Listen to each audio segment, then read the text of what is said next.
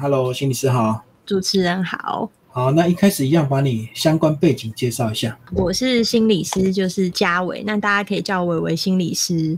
那我是一个中华民国高考的智商心理师，那专长是癌症心理的部分，那也有一个门诊叫解忧智商心理门诊。那呃，我平常非常喜欢就是呃心理学，可是走到了癌症心理之后，就就知道说呃心理学其实它能应用的非常广，包括说到人生的各个层面，然后各个发展阶段。那那爱情，我觉得也是我蛮喜欢的主题，因为我觉得爱情就等于像无常一样，对，其实它跟癌症的心理有一点无常的部分，其实蛮相似的。好，那我们是不是就先把一般的心理跟癌症心理有什么差别，以及癌症心理它要多考什么？癌症心理其实它不需要多考什么，只是呃，现在目前台湾呃有一个叫心理肿瘤医学学会，他们有一个针对癌症心理的一个癌症心理专家认证。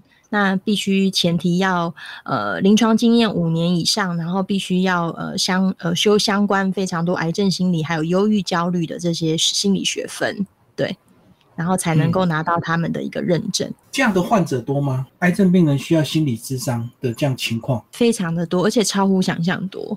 那还有一部分是潜在，就是呃他其实很需要，然后可是。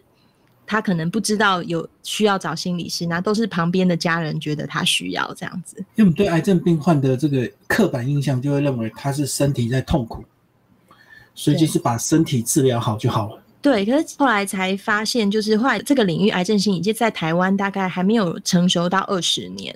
对，那其实。虽然说癌症病人就是好像觉得说好像只有身体在受苦，只要说做一些治疗就好，可是其实可以想象说他们受的身心煎熬其实蛮多的，包括承受化疗的副作用，然后因为突然离癌，所以整个角色认同都失去了，你失去了控制感，然后还有那种面对生命的威胁，有可能哎，比如说你很配合医生治疗，那可能突然会突然宣告哎，身体可能突然有一些疾病的进展。所以他是没办法控制的，所以面临蛮多人生一些失落的议题。所以有时候他们想配合，身体也不允许他配合，对不对？对啊，他们就最最后就很无力感会很重，就会问说：为什么我这么努力，可是身体还是这么失控？不过简单来讲，应该健康的心理还是会对病情有帮助了。哦，这也是有研究的，就是当然，呃，如果可能做心理咨商或者治疗，然后对他的一个忧郁或焦虑有帮忙的话，当然在免疫的部分上，呃，一个效果，还有他主观的那种压力，其实都会降低非常多。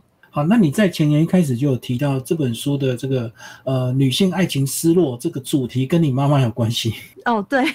对对对，我其实呃我是单亲家庭，对，那我看到我妈妈就是，其实，在以前的年代，其实一个呃女性她在离婚的，就女性在面对离婚，没有像我们现在就是面对离婚可以比较坦然一点哦。以前他们其实还要承受蛮多社会的眼光跟压力，或者是说不定有一些家族之间啊，或者是朋友之间，可能就会觉得说，哎，你是一个就直接贴标签，就是你是一个离婚的女性。对，那我看到我妈妈是，呃，她就是她其实是蛮蛮开朗的一个人，她呃虽然还是会在意社会眼光，可是她尽可能的就是把自己，呃，她知道自己的责任就是把孩子照顾好，然后她也需要有经济，对，所以她也很会创造金钱呐，然后就把自己过得觉得快乐最重要，所以她把这样子的这个观念就是传给她的女儿啊，就是我，我跟我妹妹，就是哎，虽然在爱情真的很挫折，可是。把自己心理照顾好，然后活得很快乐、很负责，这是一个非常重要的事情。所以看到我妈妈，就是她经历那个女性成长的那种心理阶段，这样子。对，所以后来我我念书，我后来念心理学，我才发现的，以前不会想那么多。可是以前一开始应该有爱情失落的那个折磨期吧？对啊，可是那时候我我年纪比较小啊。哦，所以你看到 是后面他比较成长期，对？对，但是我听他在讲一些经历的时候，我才能够可能因为后来念心理学，我才慢慢可以理解到，他一定过去也有很多一些失落的东西，只是他不会去跟他的女儿讲嘛。有些家长可能会讲，可是他是自己靠自己很努力的去经历那个失落，然后去接受它。对他没有去做什么抗拒。那关于这样的主题，你个人身为女性，应该在智商上帮助比较大，对不对？女性。朋友比较愿意跟你开怀的说他的伤心事。其实不止女性，我其实后来发现潜在男性也很多。其实男性的失落更多。非常多，而且男生，我我本来是锁定女性，因为我觉得女性，因为我听得更多，然后加上我个人职业的关系，包括朋友朋友的朋友，其实也蛮容易，就是寻求简单的找我一些咨询。对，那后来我再发现，哦，原来其实男性的失落也蛮多，而且他们是更不敢说的。对，我知道那个差别，女生一受伤就到处讲，男生会压抑到一个很严重的地步。没错，而且男男性可能他更倾向找陌生人说，他觉得比较安全，因为还有面子的问题，对不对？对对对对。那有一些为什么会发现有男性有失落的问题，是因为呃之前就是有一些匿名的男性，就是他可能写信到我的粉丝页，对，那我就会知道说哦，原来对他们而言，可能找一个陌生的心理师稍微讲一下，对他，我原来我才知道原来这么多承受这么多也蛮辛苦的，所以你还是会简单回复一下。其实我知道说，呃，在网络上我们没办法做一些咨商啦，就是到心理治疗是不可能。可是我知道有时候人其实会想要急的时候，或是在很失落的时候，其实会想要真的想抓就是一个浮木啊。我可以懂那种心情，就是你会希望就是呃一定要找陌生人说，一定都是你憋了非常久，或者是你觉得实在是没人可以说，然后你需又需要人家帮你守秘密，所以我会简单的回复，简单看一下，但是也不能聊太多。因为毕竟状况还是要面对面。没错，没错，你你很挺很懂，就是一定要就是面对面智商。对，为什么非常懂？因为我也有匿名给你，我是受伤的男人。对，那原则上有时候他们，我跟你讲，很失落的人，他们会自己打一串，就算我只回答嗯嗯这样子，他们其实打非常多，全部都知道他知道有人看到就好了。对对，有时候就是一个需要一个安全的空间吧。我们来讲书名，从书名开始聊。用陪伴，好，所以陪伴是最重要，对不对？我觉得陪伴的态度，专业心理很重要，但是我觉得那份你愿意陪伴的态度很重要。态度跟专业到底哪个重要？找一个闺蜜陪伴，然后乱扯，还是找专业的智商师陪伴？当然，我会觉得，我觉得当我朋友某部分蛮幸运的是，我会拿捏那个。对，两个都有，但我会因为这样比较累。可一般人第一个先找闺蜜啊。对，那闺蜜有时候很容易乱出主意，因为太熟了。没错，所以他们可能被闺蜜骂一圈，或者是他们也怕，就是不敢再多说，他们就会来找专业的啦。他们也知道说闺蜜最终回没办法回应到他们心里那个鬼打墙的部分。对啊，因为他会说你就离开呀，你就分手啊，那渣男啊，怎样怎样啊，可是 就是离不开，才会一直纠结，才会一直找你。倾诉啊，对不对？没错啊，所以所以当然有时候会找到我们这边。我觉得他前面都已经试过，我我也都会问他们说：“哎，那你都找谁讲过？”很多几乎都都讲一圈的啦。那如果遇到比较高端的客户，他找很多心理师咨商怎么办？你的意思是说他到处好像 shopping 这样找很多吗？到处找专业的智商师，就是找很多专业的你们，这个也会有意义耶。就是他是为什么什么情况下他会一直找？是因为不信任吗？还是同时咨询很多个？还是应该是没有听到他想听的答案，所以一直找。对，所以所以我觉得有可能是没有找，或许对他最适合的就是那种先很肯定他的人，肯定他的想法，倾听，不要给太多意见。有啊，我有遇到这样子的，我也有遇过。等于是他也有可能在你们这边受伤，他又找下一个心理师。我我不知道有没有个案这样，但是我觉得我我都会很注意，就是不要让个案受伤啊。就是每次比如说咨商一两次，或是第一次，我就会去跟他谈说，那这个感觉你你过程中有没有哪里不舒服？其实会蛮细心去照顾他的感觉的，因因为我知道他是消费，第一是他是消费者，第二是我我觉得呃。会会把你愿意把自己很内内在的部分去讲，本身也是要有一些勇气啦。而且也也要，其实他去跟一个人讲，也会担心说，那这个人怎么看待他？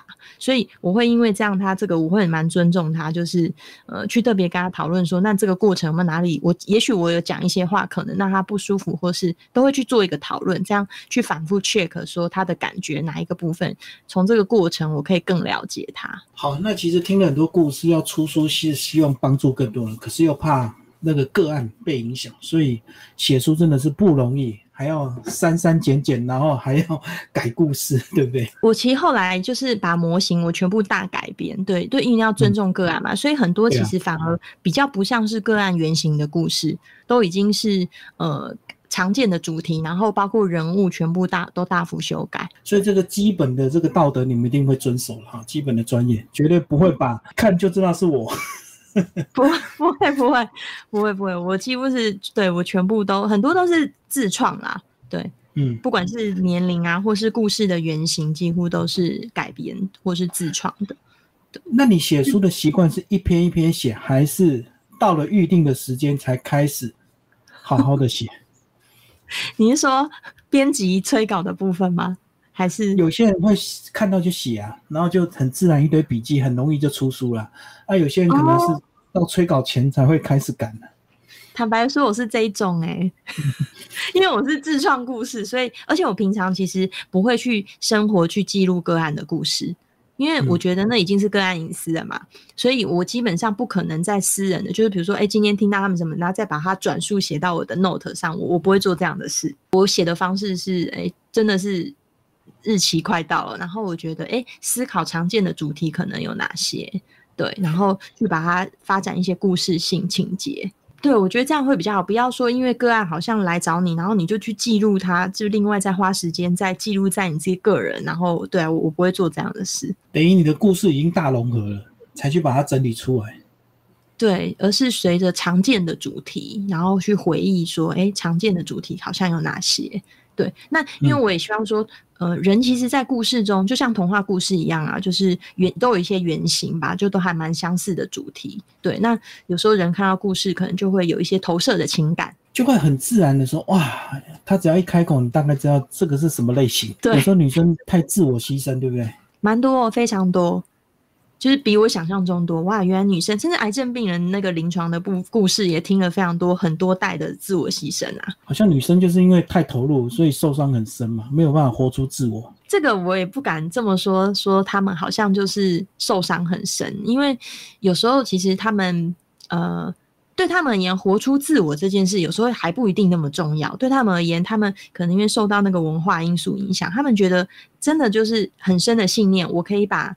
家庭照顾好，这就是我要的。那我不一定要活出自我，我觉得是现代女性才比较有这种哎活出自我的概念。所以现在好一点了，所以现在离婚很快，不会拖很久。对，对，所以现在失落的男性应该还蛮多的。他只要苗头一不对，马上就离，不会撑个五十年、二十年，撑到小孩都大学毕业了还在撑。对对，我我觉得这也是以前都会说，哎，就是为了小孩，所以没有办法去做这个割舍感情的动作。可是现在的女性，她虽然还是会为了小孩，可是大概撑到，呃，可能国小小孩子如果可以独立自理的话，她可能就不愿意再去忍受一些不合理的部分。好，我们来讲男生，如果男生有一些什么所谓的这个控制狂然，或自恋狂，是不是在他背后可能都有一个受伤的小孩，隐藏这个男生的心理？为什么你都那么懂？不是，我觉得好像都是这样啊，因为他受伤，他才会有控制狂啊，他才会不安全感啊，他才是变成一个神经病啊，不是这样子。对啊，可以这么说。我觉得所有，比如说，不管是一些恐怖情人，或者是呃一些比较控制型的男性，他们会有这种不安全感。当然，第一个我就会去了解说，一定有原因嘛。那通常大家都知道说，就是原生家庭经历过什么，对，有一些真的是创伤。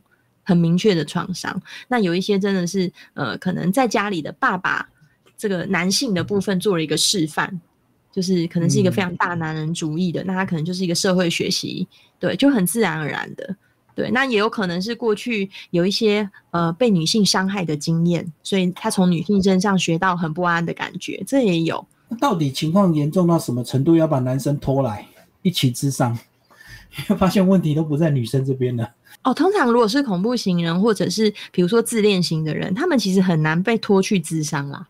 通常都是女生来，或者是男性。像我就有遇过，就是可能呃，有男性那种非常自恋型的，他就是也有点恐怖，比如说他会控制女性。那他来，他他的女朋友好不容易把他说服来找心理师，然后就第一句坐下来的时候，那个那个男性对我就直接说：“呃，我其实来看看你们心理师是在做什么的。”就这样，对他直接说我没有要改变。他说你要改变就改变我旁边这位，那就可以预期说第二次他就不会来了。所以你就忽略他，冷冻他，不理他。不会啊，你还是很很尊重他。可是我我可以知道说，因为我觉得人不可能偷，我也没有那么厉害啊，就是不太可能看我一次，他就是会有意改变的意愿。对，那可能就是这位女性后面就会去谈说，她想要呃结束这段关系，她在这段关系有多痛苦，这样子就朝向呃自我成长的部分。可是如果两个一起来，有时候话你也不能说的太直接，对不对？因为恐怖情人坐在旁边，你也不好聊。所以我觉得，如果是恐怖情人被抓去会谈的几率实在不可能啊！我觉得不可能，因为恐怖情人就表示呃，他们已经没有办法好好沟通非常久的时间了。对，嗯，然后甚至是会让那个女性，如果是恐怖情人是男性的话，其实女性是非常害怕的，所以不太可能会说，哦，他真的成熟的跟他沟通，说我们一起去咨商。那个男恐怖情人如果是男性，一定是很抗拒的。好，那里面还有个故事是那种男性朋友很喜欢招蜂引蝶、开放性关系。对对对，嗯，这也是有时候有一些个案会遇到的。那像这种就不用碰了，对不对？因为绝对没有什么好结果。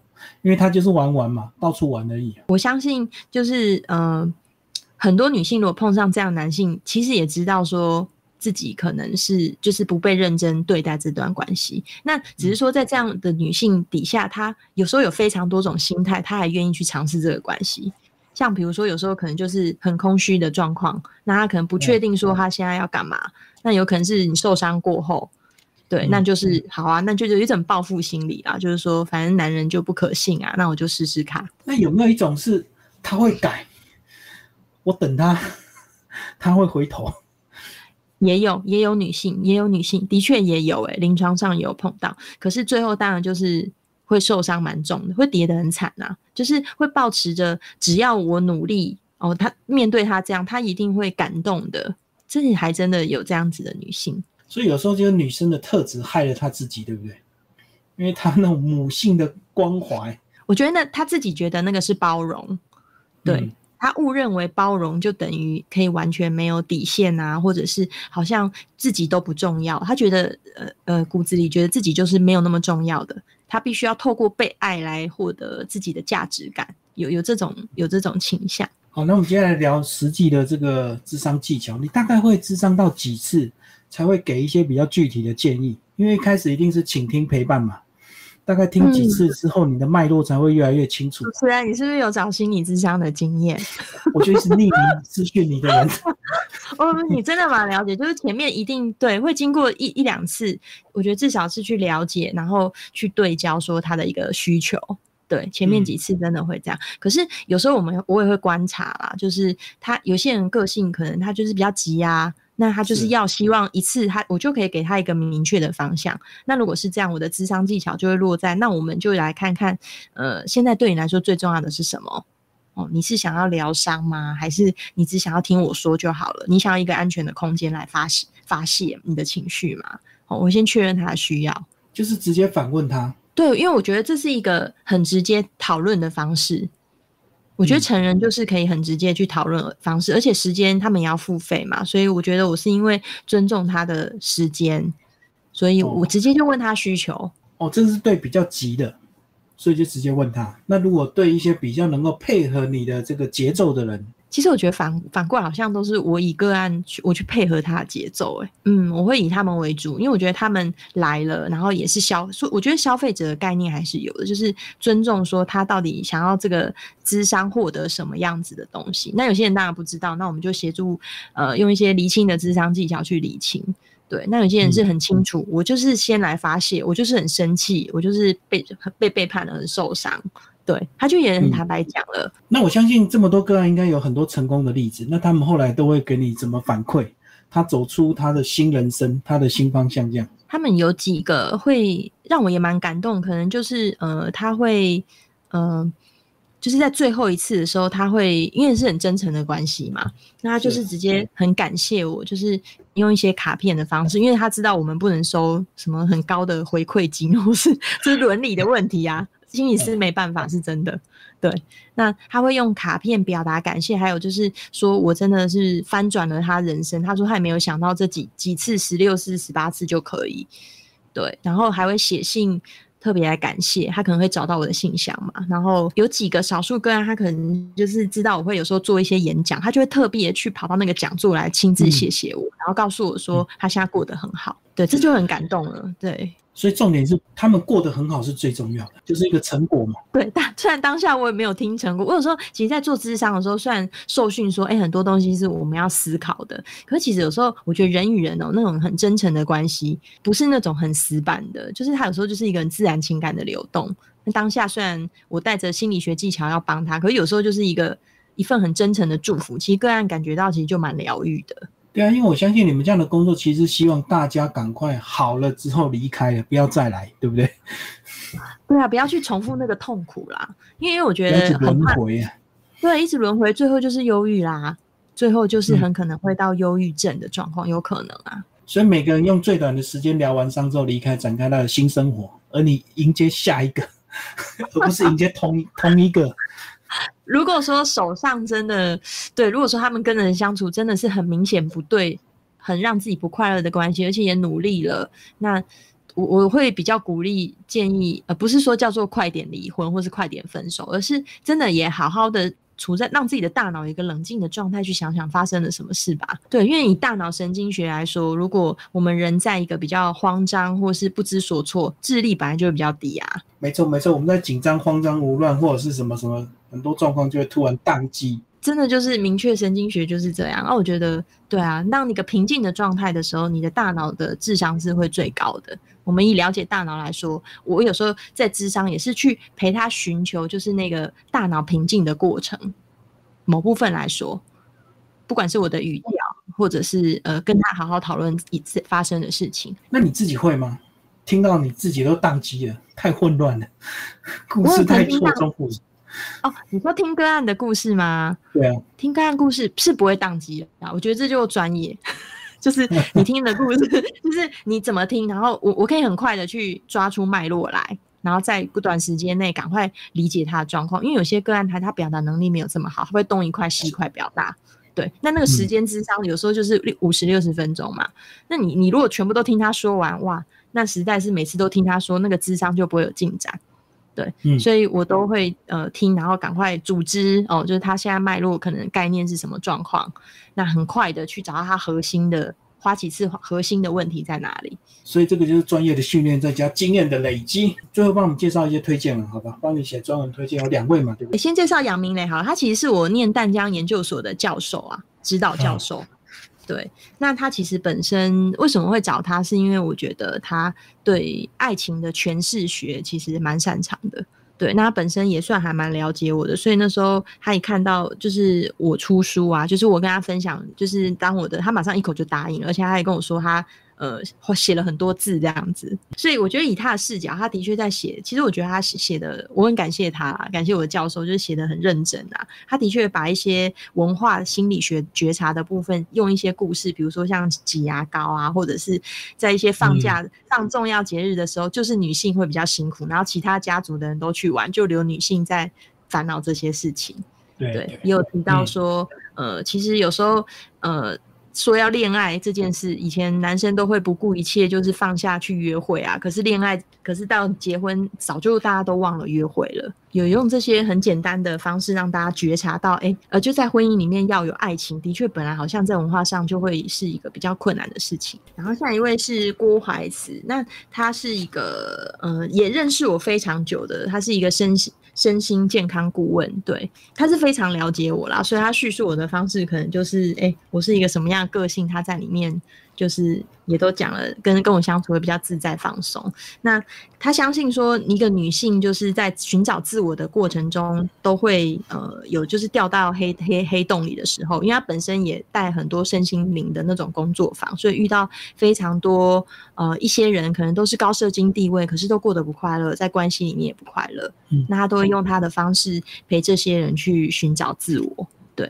所以他就是在推荐序上面也鼓励大家，就是呃，一定要有时候向内，懂得向内找资源，然后去懂得爱自己的这个过程，对人生非常重要。好，谢谢我们维新女士。